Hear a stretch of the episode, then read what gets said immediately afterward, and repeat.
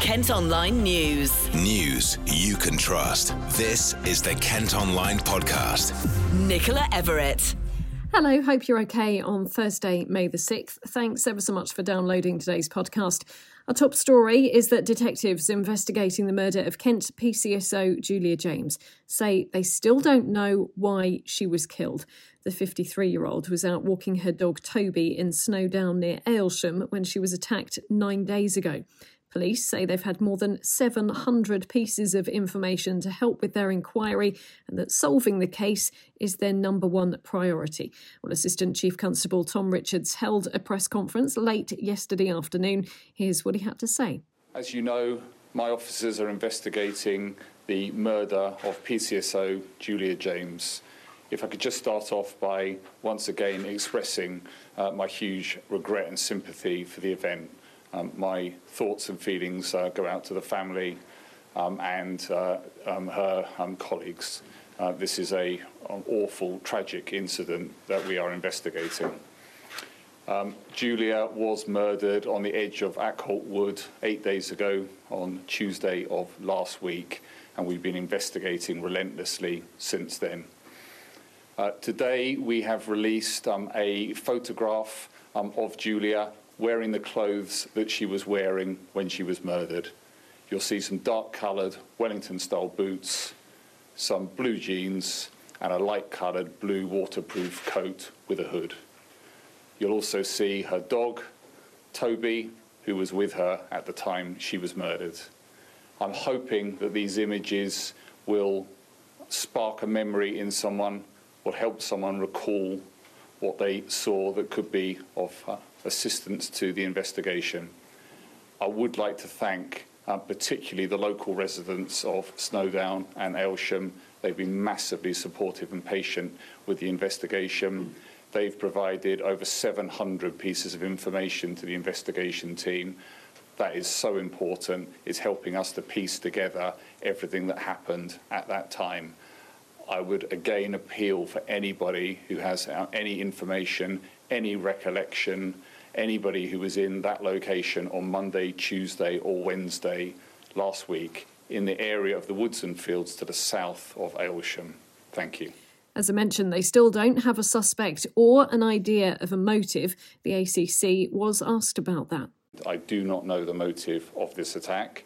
Um, I do not know um, if it's somebody she knew. I do not know if it's a stranger attack. Of course, that possibility is particularly frightening uh, to local residents. I don't know, um, therefore, if it's someone who's regularly in the area, they're therefore increasing it to a three day um, period but we're genuinely interested in any information. If anybody um, has got any concerns, any suspicions, we really want to hear about it. We'll be calling house to house um, in Aylesham. That process has already started. It's really important that we give people an opportunity uh, to provide any information and, of course, raise any concerns with us. He was also questioned about a search taking place in nearby Womenswold. Well, we're searching a number of locations, um, as you're clearly um, aware. We're trying to establish the route that the offender approached the location where Julia was murdered, and of course, the route, if different, uh, that the offender left that location. Uh, so we're considering uh, a wide range of, of locations uh, in the hope that it gives us that crucial piece of evidence. You can see pictures from that search and indeed the new picture of Julia that was released yesterday, along with the area police are particularly interested in at kentonline.co.uk. Kent Online News. The mum of an 18 year old who died after losing control of his bike and crashing into a car in Maidstone says she doesn't blame the driver. Oliver Waller passed away in hospital after the collision on New Year's Day. An inquest has heard how he wasn't wearing a helmet when he went through a red light and hit a Volvo at the junction between Cranbourne Avenue and Loose Road.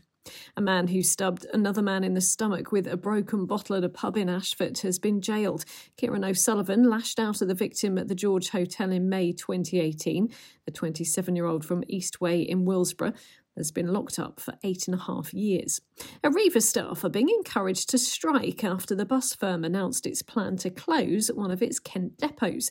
The company says it's looking to shut the Sheerness hub and scrap its island only routes this summer, putting 34 jobs at risk. Chalkwell has since agreed to replace two services. Unite Union, which represents bus drivers, is calling for the decision to be reversed and is considering taking industrial action. Two people remain in a serious condition at a London hospital today following a huge explosion in Ashford. A total of seven were left injured, and a house was destroyed following the blast on Millview in Willesborough on Tuesday. Investigations are continuing to work out how it happened, and more than £7,500 has been raised to help those who've been affected. One of Kent's mass coronavirus vaccine centres is going to start giving out first doses again next week. The former Saga call centre in Ramsgate has only been used for people having their second jab since the 1st of April due to a national shortage of vaccine supplies. Over 40s can now make an appointment. Meantime, the partner of a Ramsgate man who spent more than 100 days in intensive care with COVID has told the Kent Online podcast how she wears one of his t shirts every day to feel close to him. Alan Finch was admitted to the QEQM hospital in Margate in January and spent two months in a coma. His family were twice told to come and say goodbye. Well, I've been speaking to Claire about Alan's battle and how she's also drawn strength from a TV presenter. Well, firstly, Claire, thanks ever so much for, for chatting to us. And I guess the first thing we have to ask is how are you, but also how is Alan? Can you give us an update? Uh, when I spoke to the nurses first thing this morning, he'd had a good night. Um, well, he'd woken up, been awake since about 4 a.m., and his temperature's been okay because he had a bit of a high temperature yesterday, which they worry about. But yeah, it's been okay. But yeah, he's fighting. He's doing good. The rehab's yeah. going really well at the moment, and we we saw his. I saw his um, doctor, and they said he's doing really well, really really well. I can't thank the NHS enough. Amazing people. I mean, that's absolutely fantastic news. Just take us back, if you don't mind, to January when he first went into hospital. Mm, yeah you couldn't have possibly imagined that he would have spent such a long time in intensive care. I mean, we'd heard all the stories, haven't we, about COVID? Yeah. Uh, you know, pretty much almost a year into the pandemic. What was it like yeah. back in January at that time? Well, we both got it, um, and with me, I was like just like a cold, and he just got worse and worse, and yeah, um, just in the end, I called an ambulance. I phoned 111 and then I uh, twice. The first time was a bit like, yeah, he'll be fine. And then the second time, I phoned up and they took him away in an ambulance. And then the second day, they put him in a coma. And he's passed a, a very unenviable milestone, really, of, of 100 days in intensive care. I mean, that just shows. Yeah the skill of the the medical teams doesn't it? Uh, and yeah. they're able to do but you were able to see him weren't you? Yeah yeah for an hour yeah each day. So can you tell us about that? What what's it like to be able to go in now and see him? Absolutely fantastic brilliant like his mum does and his brother does and obviously coco has as well. This is coco the dog. Yeah. Yeah no it, it's nice yeah because there's so many things that have happened that he doesn't know about so you i don't know you just talk about him about you know yeah it's nice um like talking about the future as well. Absolutely i'm sure you are feeling much more positive now aren't you about the the way forward because there were some very dark times. Yeah definitely it's all about what's happening you know in the future because we wanted to go to um on route 66 and we booked it but obviously we've had to change that to the next probably the next couple of years to go but we're definitely going to do it. Absolutely. Well that's something amazing to look forward to. I was reading yeah, press yeah. release that the hospital sent out um, and a really lovely part that you've been wearing one of alan's t-shirts um, just so that ah you've got one on today. That's fantastic. Yeah, when did you decide to do that? Right from the first day that he went every day i have. I don't know it just makes me feel a bit closer to him. And I believe as well, because we've seen a lot on on television, obviously about Kate Garraway and her husband Derek, who spent an awfully yeah. long time yeah. in hospital. He got very yeah. at the very start of the pandemic. What's it been like listening to to her journey? Yeah, it's been helpful some of how she's feeling I can relate to and things like that. And yeah, because it, it's hard. It is hard to how you feel in you know inside, and she must be feeling sort of had same things as me, things like that. How would you describe Alan and kind of his mentality throughout this whole thing to get better? He has been so so positive. He is a really positive person. Um, I'm so so proud of him. I couldn't, you know, I. But yeah, he is so positive. You know, still sort of when you go and see him he still sort of makes jokes and we make jokes and things like that. Like he says oh i'm eight years old inside really. But he is just the kindest person. A remarkable story. We do wish alan and claire all the very best. And one final bit of covid news today you might be interested in. Several travel firms say they're unhappy at the amount of coronavirus testing that'll be needed once holidays abroad are allowed again. The bosses of ba jet2 easyjet heathrow and manchester airport group say making vaccinated travellers have an expensive PCR check is illogical. The World Health Organization warns that we should know the risk level of any country we're going to. Kent Online reports. A reminder to take your own pen or pencil with you if you're going to vote in Kent today. It's all because of coronavirus and social distancing and other safety measures are in force at polling stations too. 81 council seats are up for grabs in Kent. You're also voting for who you want to be the county's police and crime commissioner. We'll be bringing you the results on Kent Online as they come in tomorrow. The count for the police commissioner election happens on Monday. A mum from Dartford is blaming the air pollution in the town for her son's breathing difficulties, which left him on life support. Amanda Cook from the Dartford Clean Air campaign has now launched a petition calling for the air quality to be monitored more closely. It comes after new data shows pollution in parts of the town is said to be worse than Paris, Madrid, and Rome. Amanda's been speaking to our colleagues at KMTV. He was taken into hospital um, in Darent Valley initially with respiratory illness. Um, there's nothing unusual about that, but the acuteness and the severity of it meant that he had to go onto life support in London. Um, he had collapsed lung by that point, pneumonia it had developed further and further. And it was on talking to one of the consultants in the London hospital when she mentioned that actually the severity and the number of cases that they get are higher from areas of high pollution, and suddenly it clicked.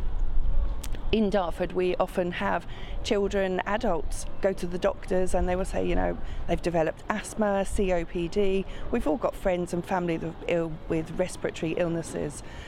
And very often it's just put down, oh, you know, it's, it's just asthma, it's just that. It's not taken seriously enough. This kills lives. Who reckon that it causes 7 million deaths every year, and it needs to be taken seriously. I mean, uh, having a look at some of the stats, they're saying that, that breathing in Dartford air could be equivalent to, to smoking 144 cigarettes a year. That's, that's quite an awful stat, that really, isn't it? It really is. It really is. And, and you know, something like that should be a choice. And for the people here, it's not a choice. We have to breathe in toxic air every day. Obviously, recently the, the coroner said that the the recent death of the, of the young girl in Lewisham was, was due to, to poor air quality. Uh, and is that something that you think we could see more of here in Dartford? And, you know, thoughts go to her family. It's just absolutely awful. Unfortunately, it's not that rare. It, it is more common, and very often it's just not acknowledged. There are deaths in Dartford, there are deaths in Kent, and they are not acknowledged. They're not given the recognition of air pollution. What do you want to see happen? I want to see immediately PM 2.5 monitored accurately so that we can take the appropriate action. In Dartford, we are sub- over the WHO guidelines of 10 milligrams. Um, there is no safe amount of pollution that you can put in your body, but when we're over guidelines, that's really not good. It means more and more people are going to be suffering, more and more people are going to be ill, especially after having um, a serious pandemic where people are already struggling with respiratory illnesses. This is only going to get more serious. It looks like you're still going to have to book to take rubbish to the tip, even after coronavirus restrictions are relaxed next month. The County Council are planning to keep the system in place, but they want to make it more flexible so you can arrange a same day slot if you need to. Margate artist Tracey Emin says she's happy to be alive after having surgery to remove an aggressive form of bladder cancer. The 57 year old, who's known for pieces like My Bed, which was nominated for the Turner Prize, had to have many of her reproductive organs removed and is now in remission. And a video has been released to support Medway's bid to become the UK City of Culture in 2025. Causeways, alleyways, gangways, passageways, archways, waterways, stairways, takeaways, from vast skies and rows of terraces to the peninsula, towns and villages.